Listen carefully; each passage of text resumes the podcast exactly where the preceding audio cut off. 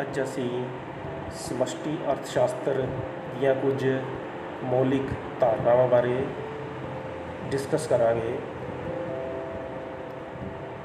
ਇਸ ਵਿੱਚ ਅਸੀਂ ਅੱਜ ਜਿਹੜੀਆਂ ਗੁੱਡਸ ਹੈਗੀਆਂ, ਜਿਨ੍ਹਾਂ ਨੂੰ ਅਸੀਂ ਵਸਤੂਆਂ ਕਹਿੰਦੇ ਹਨ, ਉਸ ਦੇ ਬਾਰੇ ਕੀ ਹੈ ਡਿਸਕਸ ਕਰਾਂਗੇ। ਗੁੱਡਸ ਦੋ ਤਰ੍ਹਾਂ ਦੀਆਂ ਹੁੰਦੀਆਂ ਹਨ। ਇੱਕ ਅੰਤਿਮ ਵਸਤੂਆਂ ਦੂਸਰੀਆਂ ਇੰਟਰਮੀਡੀਏਟ ਗੁੱਡਸ ਅੰਤਿਮ ਵਸਤੂਆਂ, ਉਹ ਵਸਤੂਆਂ ਹੁੰਦੀਆਂ ਹਨ ਜਿਨ੍ਹਾਂ ਨੂੰ ਜਿਹੜਾ ਉਪਭੋਗੀ ਹੈ, ਉਹ ਬਾਜ਼ਾਰ ਵਿੱਚੋਂ ਖਰੀਦਦਾ ਹੈ ਅਤੇ ਉਹਨੂੰ ਇਸਤੇਮਾਲ ਕਰਦਾ ਹੈ।